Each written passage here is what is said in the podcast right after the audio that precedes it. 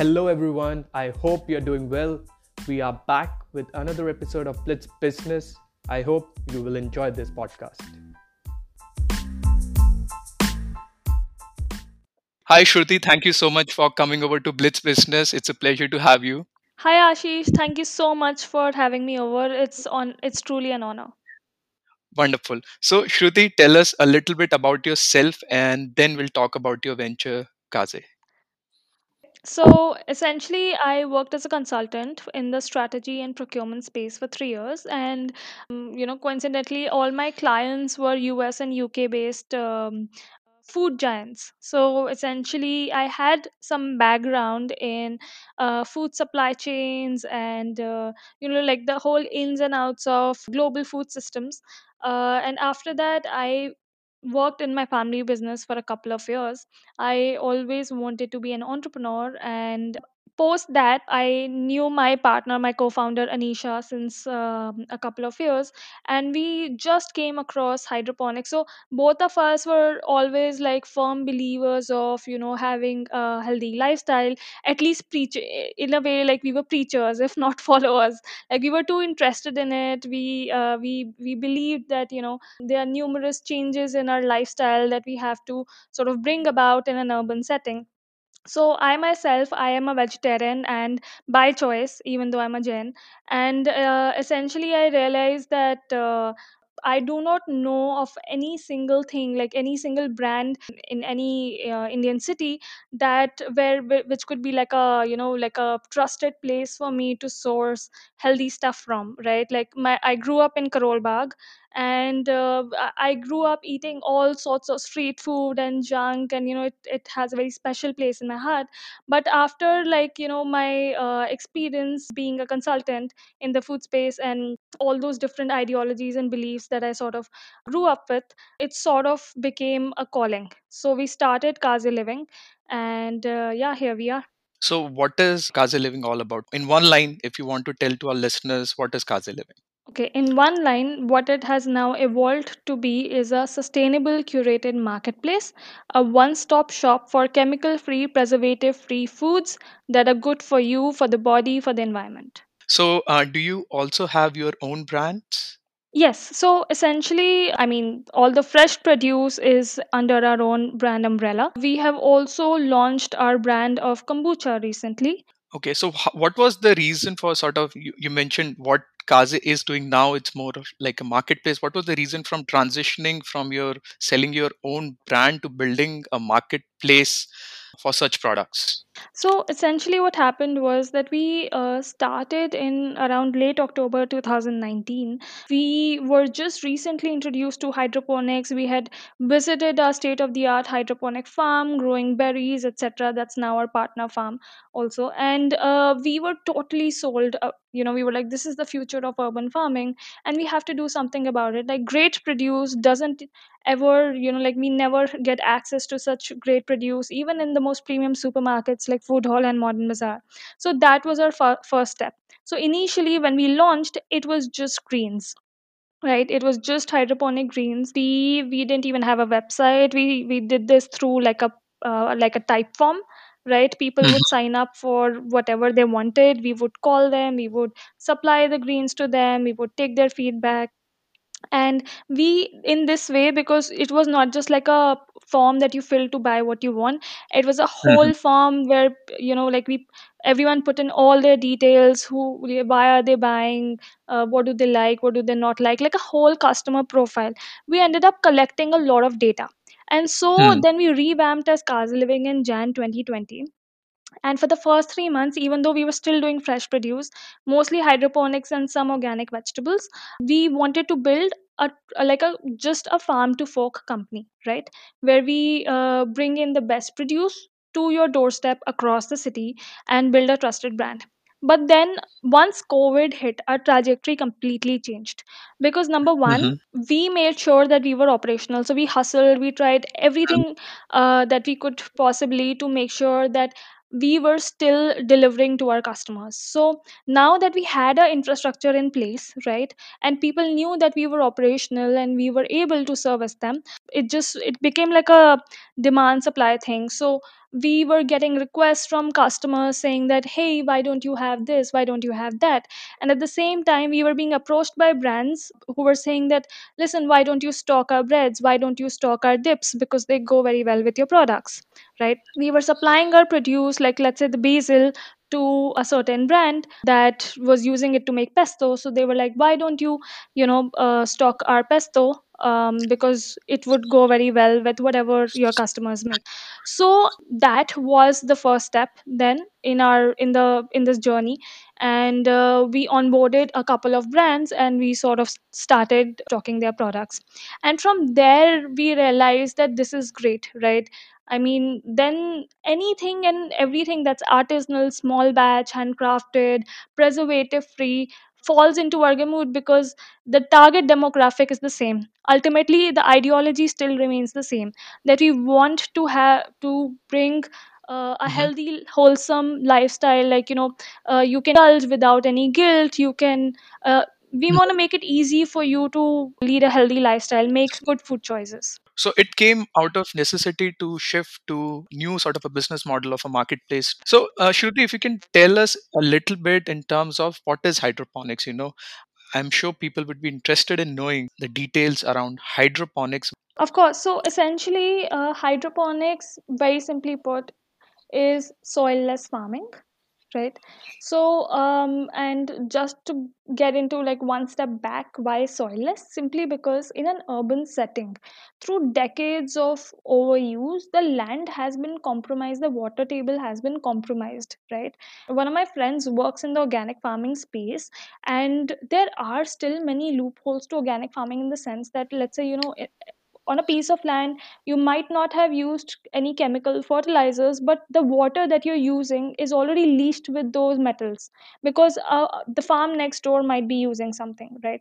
So we knew about all of that and then so when you remove soil you're able to create a much more controlled environment But isn't it different in terms of the soil has different properties, right? And in hydroponics, if you're just using water, I mean, I'm sure there must be No, some so level of. nutrients to the water. So the water, through the water, you're using water soluble nutrients because the plant needs those nutrients to grow, right?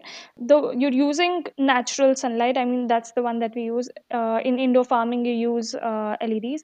So you're using natural sunlight. You're using RO filtered water, uh, RO purified water. You're using non-GMO seeds, and you're putting the nutrients in the water channel, and you're recycling that water over and over so ultimately, you end up producing four to six times the produce much faster in the same footprint of land while saving 90% water and making sure that no chemical or pesticide goes into that produce. So, of course, it cannot be replicated for all kinds of produce, like anything that grows in soil cannot be grown this way and i also get this flack a lot from the industry that you know organic gives back to the soil hydroponic does not honestly we at Kaze Living, we are not against one or the other. So we don't pit like one method against the other, but we know the pros and cons of both.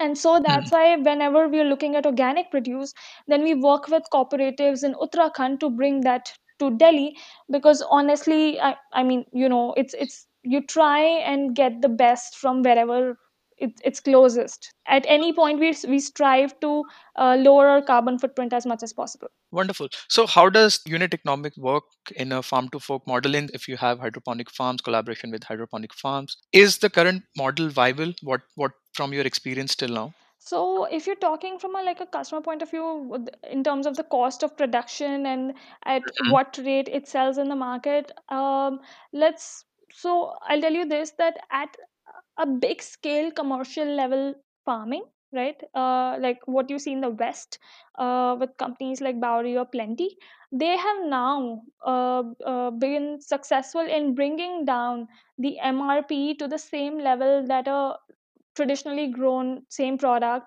would have right? Almost like a max plus 5 to 10 percent right? Which the customer is willing to pay. In india it's going to take a while right? Because that Mhm. cost of production goes down with economies of scale. But at the same time right now uh, uh, to begin with we are not targeting the regular consumer we're targeting the top 1% who Hmm. is willing to pay that extra premium for the quality and the variety and the freshness that they get which they would honestly not get in a regular supermarket? So for example i mean now the market's evolving very fast but essentially we are one of those uh, top few co- startups in the country doing living hydroponic produce with zero plastic packaging. Now what this essentially means for the customer is that your produce is harvested the same day. It uses no plastic so there are no microplastics leached into your food and it's completely safe for you.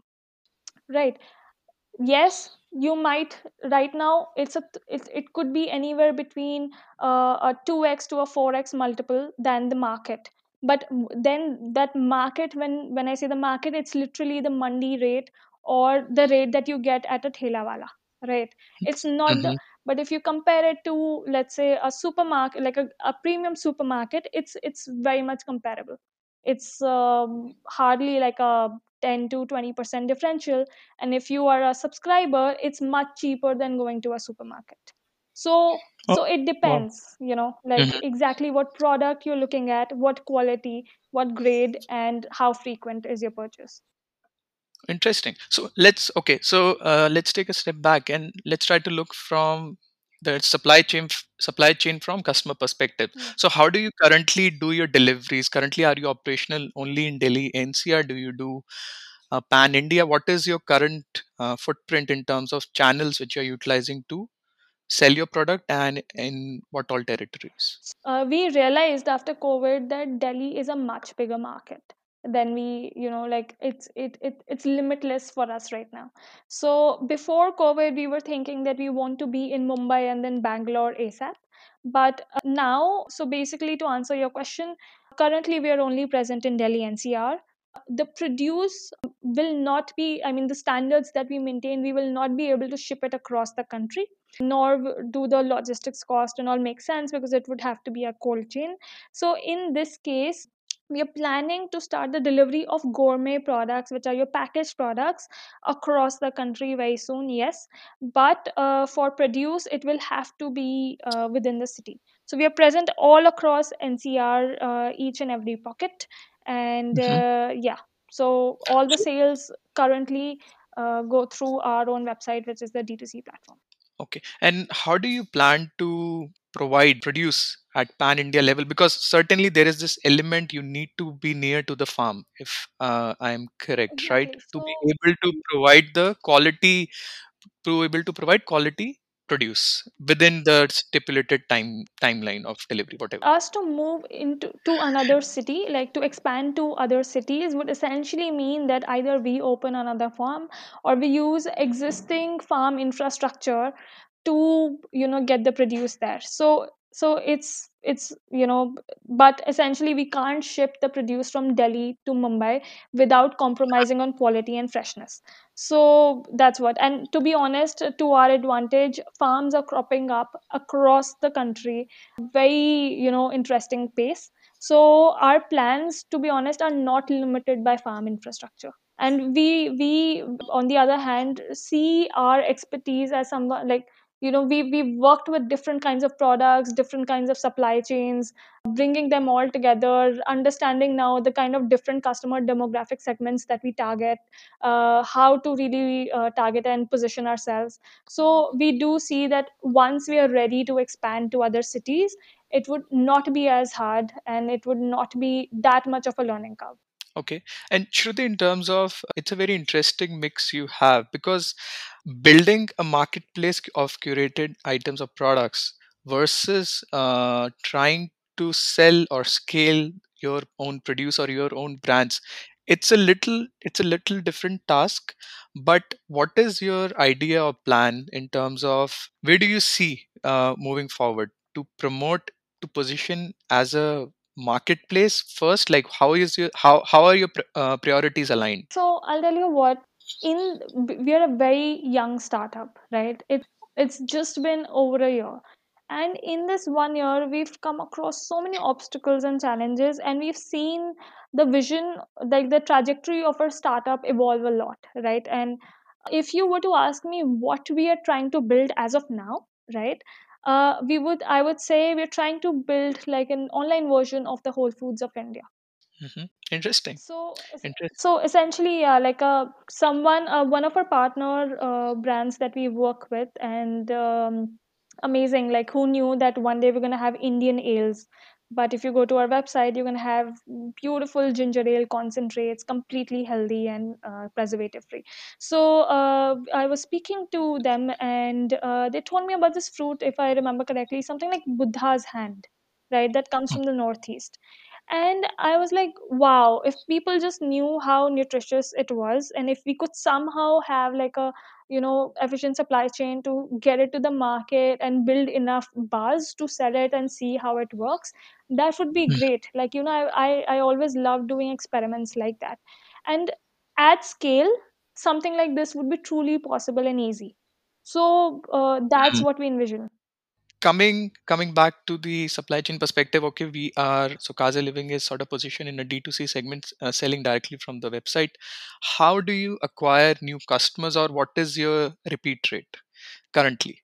What are your different strategies? Like two parts. How how are you acquiring? How do you go about acquiring customers? And uh, what does your repeat rate look like currently? Initially, we, um, I mean, uh, from the get go, to create buzz, we relied on uh, paid campaigns, right? Just that uh, after COVID, when you know the Instagram space became less crowded, and our ROI on ads shot up, we tried many different things. So overall, now to acquire customers, we do paid ads. We do our organic marketing through Instagram, through emails, through WhatsApp we have uh, we actually have a very robust whatsapp community now that we've uh, very diligently very through a lot of hard work and uh, community engagement um, you know built up over the months. And uh, in terms of retention i would say that um, we sort of bifurcate it in two ways. Number one when it comes to subscribers and subscribers make a chunk of our uh, i mean i would say around 55% or 50% of uh, the new customers that come in come uh, join as subscribers. So they might be existing customers that uh, became subscribers or they just like you know join as subscribers through word of mouth. And because we have very different subscription models like one of our most recent subscription models was inspired by swiggy super right? Just an experiment to see appeals to people who want the most flexibility who want to order a la carte at the time you know always but at this time you know want to want to avail some benefits right? So we keep launching like these pilots all the time but essentially um, uh, in terms of retention i would say that we have a retention rate of uh, 70% overall and yeah we, we aim to get it up because essentially the kind of a product mix we used to have in terms of greens and all india at that time i think became more receptive after covid. But at the same time it doesn't come very naturally very instinctively for people to you know make healthy habits and stick to them so that's where i see a challenge in terms of retention that you always have to like you know keep things interesting uh, while at the same time being consistent right? I think that's key. And yeah and apart from that to sort of drive awareness to uh, you know get new eyeballs what you are trying to do is uh, uh, do more collaborations with partner brands with uh, chefs uh, have more uh, experiences. Like we did we conducted india's first hydroponic farm tour on the 5th of december and it was a Mhm. major success. It was sold out within 10 days. It was a very small event though and we were very paranoid because you know it was the first time we were doing something like this uh, after covid and we took a long time. We did it in december. And the next one is on february 20th so yeah very excited for that. So uh, in your experience till now which sort of platform campaigns strategies has worked for you to acquire customers? Like you mentioned in, you have used instagram or whatsapp. Like what has been the most useful channel for you till now honestly the most uh, the channel that we wrongly underestimated and the channel that has worked really well has been whatsapp right? I mean instagram is great to show people the potential of your products how versatile they are how pretty they can be how easy cooking can be you know how to's what's and whys all of that. Instagram is great for that. Uh, but whatsapp is great to you know un- number one understand your customer. Number two um, sell to them in a very easy format. And we learned it the hard way.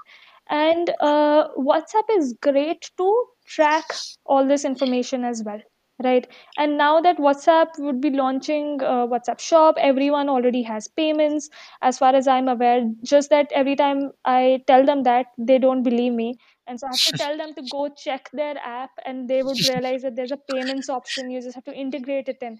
So i i feel that you know within i don't know it could be 5 days or 5 months but there's going to be a boom in a in a matter of seconds. The moment people realize that they have whatsapp pay now and they can sort of integrate it because shopping would then become so easy we saw so Mm, many startups that came up during the pandemic the, the lockdown. Uh, you know like home chefs who started their kitchens in their in so- so- society apartments. This this boom of social commerce like the the theo- the idea always existed. But we saw that boom of social commerce in india uh, during the pandemic. And i think now with whatsapp shop with the sort of a customer care like we we use this software um, the other day surbi from happy jazz was asking me about it it's called Wati. it's made customer care using whatsapp extremely easy and efficient for us we have these um, you know automatic notifications that go out anytime like uh, you know when someone makes a purchase on our website they get an automatic notification. So uh, you know that kind of customer experience that a, that, that a person demands out of a good brand right now i think mhm. whatsapp is making it seamless. So it's great to acquire to activate new customers to acquire them to give them a seamless uh, you know uh, uh, experience and for follow up and like feedback as well. So i So, think yeah so sorry, how does it work in terms of how do you acquire customer through WhatsApp? I mean, uh, there are campaign like I'm not aware of that particular ecosystem. How does it work? How do you acquire customer through WhatsApp? Not acquire in that sense because you need to have someone's number first to Mm, reach out to them. But like let's say you have leads right? Let's say you did Mm, some lead activation like a lead generation campaign and you got a bunch of numbers from uh, you know from that campaign.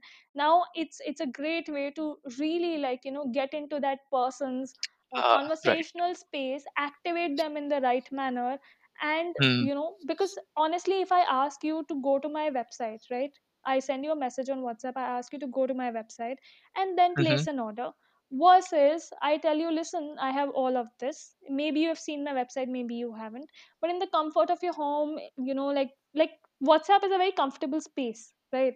Mm, if you want to try two things it's a very easy way to con- to sort of um, convert an impulse purchase. Someone's just written three mm. words, they've ordered something, and there you go, you have an order with zero marketing spend. Wow. I think As definitely, we will be seeing some interesting play around the launch of JioMart on WhatsApp or opening up of different different such transaction because definitely, as you said, it's frictionless and it's it has this aura of comfort, right? You just need to uh, punch in. And the Um, infrastructure is already in place now. It's not like something that we've for.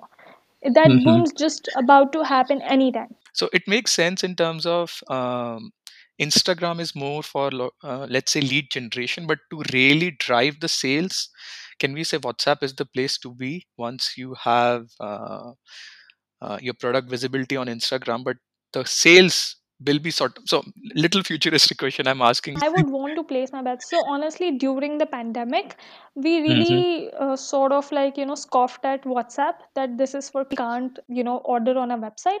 But honestly, as we got to know our customers better, we realized that even for someone who's very tech savvy, ordering on WhatsApp is just typing a few words. So in that way, you know, WhatsApp Shop already supports a catalog and everything. And to be honest, right now, even though like we are not using a lot of those features very well, but I sound like an ambassador but i do feel that it is going to become extremely mainstream like how instagram shop uh, hasn't officially launched in india but Hmm. you will still see a lot of brands uh, using instagram shop right the same way i think um, yeah it's going to be it's going to be one of those uh, uh, very efficient tools for any small business to sort of launch without you know too much investment And as you said, it's a good way for an impulsive sale. Everyone is on WhatsApp, right? Yeah. Most of the time. Yeah. so Shruti, uh, you mentioned uh, different different challenges. I I, I know uh, you are a one year old startup, but Yeah. if you want to list out, let's say your top two or top three challenges when you started your journey, what would it be? all my challenges are intertwined with my lessons so i'll probably be peppering that in but essentially like uh, one challenge so i'm i'm just 27 years old and um, you know i i used to have my own small team while i was working as a consultant and then in my family business but essentially you know uh, doing your own hiring and um, training your own like you know team uh, and sort of developing your own uh, team culture i think that's very challenging. Um, it taught me a lot. It taught me a lot about me who i am what i believe in what are my leadership what is my leadership style. Um, so yeah that was one of my key challenges and i realized that it's always very important to sort of uh, set the precedent or like you know uh, show the way. So as cliche as it sounds i think it goes a long way because if you are not ready to get your hands dirty which in uh, which in the like a fresh produce space they always get uh, dirty you you you know you really can't expect someone else to do that and at at every level of the hierarchy like not just someone whom I would hire to, let's say, you know, be my operations guy or be my social media manager. If I'm talking about my staff that does the packaging, right? Like uh, the first manager uh, that we hired, uh, he was very hesitant in doing, uh, you know, work that might require a little manual labor right? Hmm, and during like you know during the pandemic like you anyway need to have very small teams so you can't have like extra people doing work that some might not someone might not want to do. So we true. to do everything. Like you know during the pandemic uh, like the actual lockdown um, we made this promise to our customers that only one person would touch your greens with all safety precautions in place to actually make that happen right I would do everything. I would do the packaging. I would get like you know with every like your all safety gear in place. I would make sure because I can take my guarantee. I can take someone else's, right? So um, one person would do the entire packaging for the whole for all orders going out every single day. It was maddening. And when my uh, you know like uh, you know i because when i couldn't travel to the office space to because you know there were some restrictions in the area that i lived in my new hire who had just been with us for 5 days he had to step in and that way like you know everything grew very fast and everyone learned exponentially. And the second challenge that we faced was which was more of like you you could say a, sh- a shortcoming that we learned from is that hmm in a customer focused uh, industry like this is a very customer oriented like a you know a brand uh, don't just get feedback. Know your customer. Hmm, so sometimes you get feedback but what you fail to realize is that the customer also might not know what they want you know. The customer not necessarily always knows what it wants. They just have sometimes ideas of what they would like to have like you know some intangible concepts. But true. you really need to understand where your customer is coming from uh, what's their family background what do they appreciate what do they value uh, you know are they price sensitive like you know if you were to make like a customer case study only Hmm. then would you realize that what they're saying does it actually apply? And maybe during that whole conversation you would get a better idea that would take your business 10 times forward. So that's something that we realize which has now shaped our subscriptions in a big way Uh, very interesting. It's it's equivalent to, if I can say so. So Steve Jobs believed, you know, he he had the philosophy wherein he says customer doesn't know what they want, right? So he didn't believe in focus group, etc. Uh, so yeah uh, very interesting. Yeah, yeah. So very interesting. And the first point which you mentioned in terms of uh, working at startup, definitely uh, one has to wear multiple hats. You have to be multitasker because uh, when you're just starting out, even in the teams as founders, uh, you got to get your hand dirty. And in your case, it, you definitely have to get your hand dirty. Yeah. yes. Uh, great. Uh, so, uh, Shruti, so what is the current scenario of your funding? Uh, have you raised any funds or do you plan to raise funds soon? So, what's the status on that? So we have raised some funds in the past few months uh, from angel investors, and we Mm-hmm. are uh, so that was a couple of months back, uh, and now we are looking to raise a fresh round. Uh, to be honest, uh, you know, startups that are growing at breakneck speed are always looking for funds, and uh, currently, though we're still targeting Delhi as the space that we want to expand our presence in, uh, Mm-hmm. yes, uh, to cut my answer short, yes, we are looking to fundraise in the near future. Okay. And in terms of the capital requirement, where do you foresee most of the spending likely to go? In what aspect of it? Uh, building supply chain, marketing? I mean, sure, there will be, but what is the topmost? Uh, for an e-commerce uh, uh, marketplace um, that's now looking to um, you know expand its SKUs uh, exponentially, uh, we now need to invest in tech a lot, right?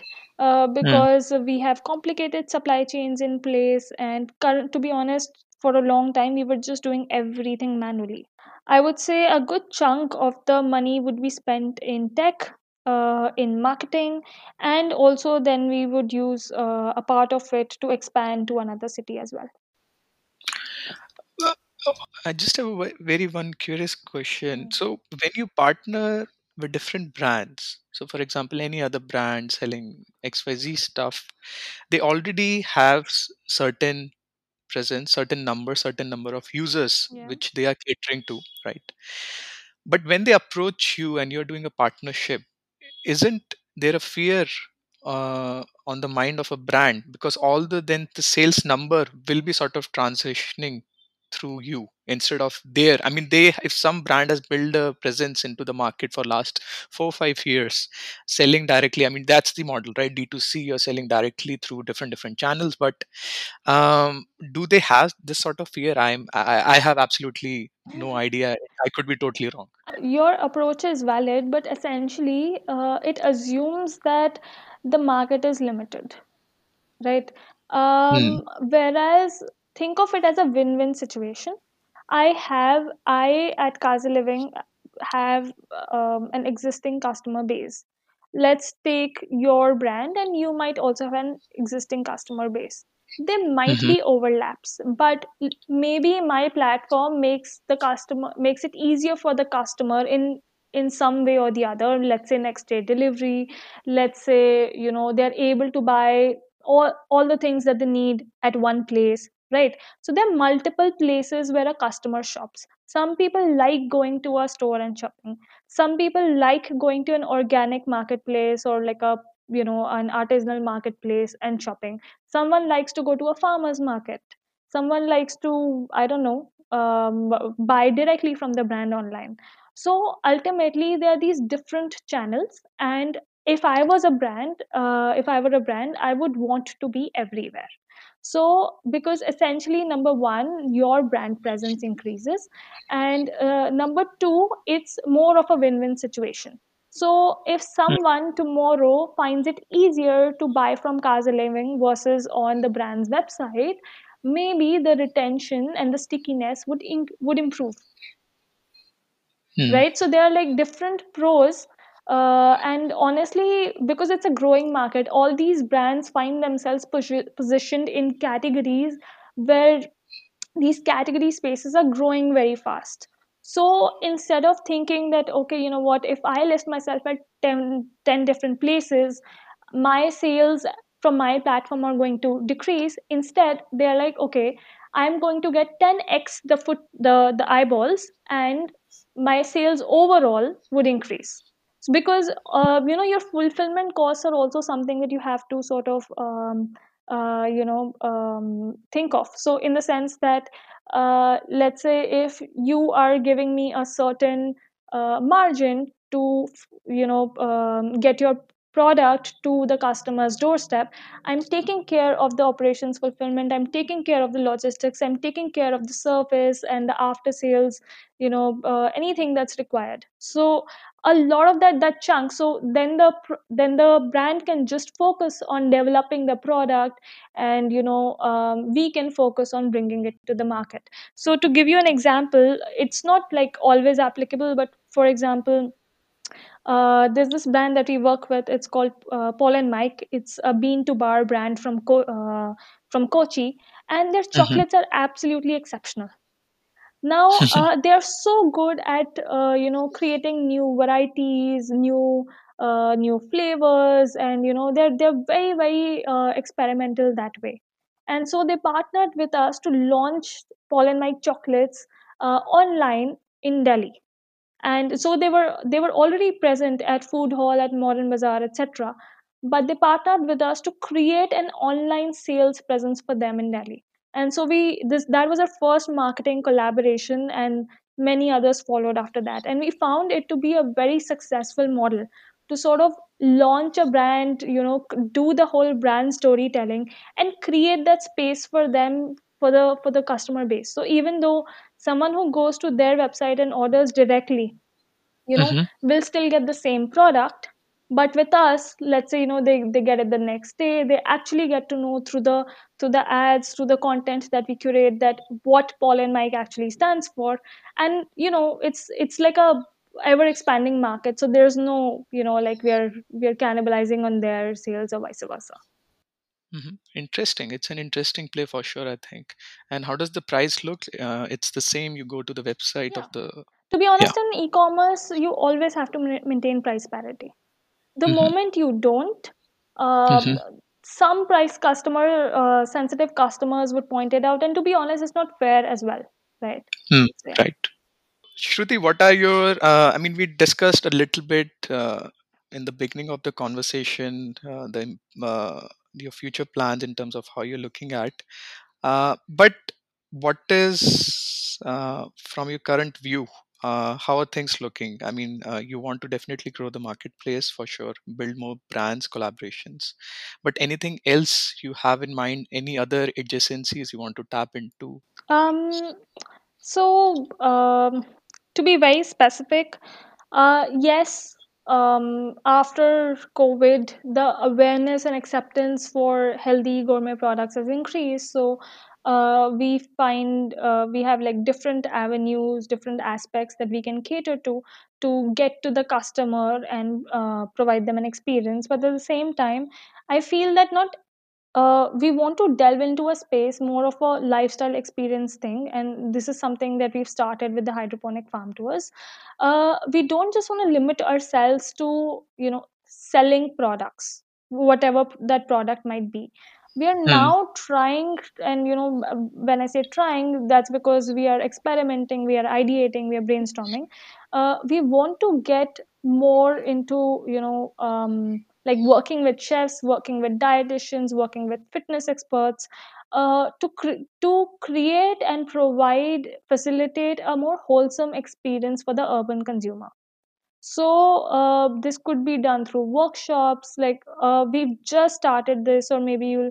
I think today is is uh, third Feb, or maybe you can edit this. Sorry, but yeah. Uh, for example, we've just hired uh, a chef to collaborate with us, and whoever Mhm. orders from us. So again, this is a pilot, but whoever orders from us can basically avail a thirty minute or you know a, a session with the chef who can guide you on how to create healthy meals with the produce that you've just bought right and sort of help you uh, uh, create a, a nice indulgent dining experience uh, which is healthy and uh, you know easy uh, Hmm. that in that way we want to make a product accessible in people's minds because someone might buy something but not know how to use it and you know it's it's still overwhelming if the if the ingredient is is is uh, foreign in your mind Hmm. so we are Hmm. trying to do all of that to sort of you know create um, um, um, a community um, uh, an environment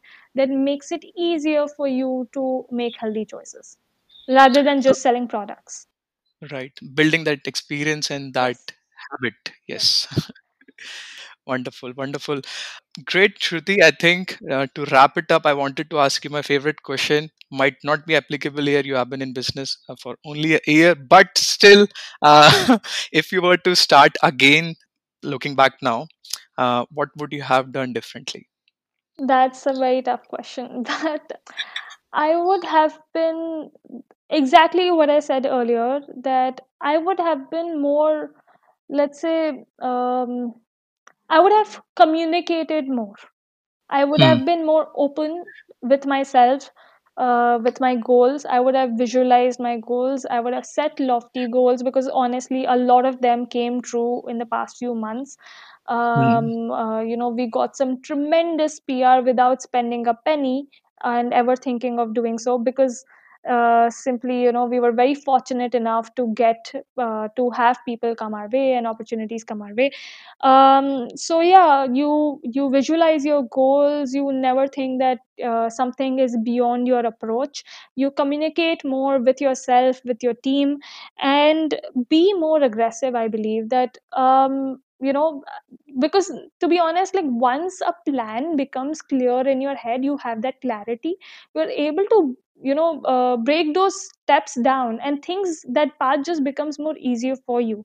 So initially if i if i knew all of that i would just know that okay if i want something i'll speak to 10 people. And to be honest people in this industry are very very welcoming.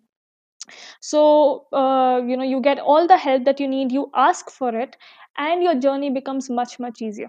So had i known this we would have done this. Like the all the learnings that i got during the pandemic the lockdown if i if i knew all of this before maybe my trajectory would have been much faster Uh, so aggressiveness will be definitely your key thing to go yes once the plan is definitely there. Like or the other way, like the product market fit is sort of you have established, and then you just want to scale. right Great, great, great. Thank you so much, Shruti, uh, for your time. I think it's an excellent space you are in, and you're doing some uh, amazing work. Uh, I will definitely be on a lookout and we'll be closely watching this space for sure. Thank you, Ashish. Thank you for all your uh, support. And yeah, we are lucky to be in this space. Thank you so much.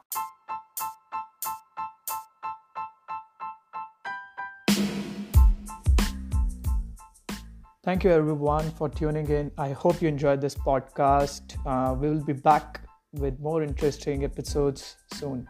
Stay tuned.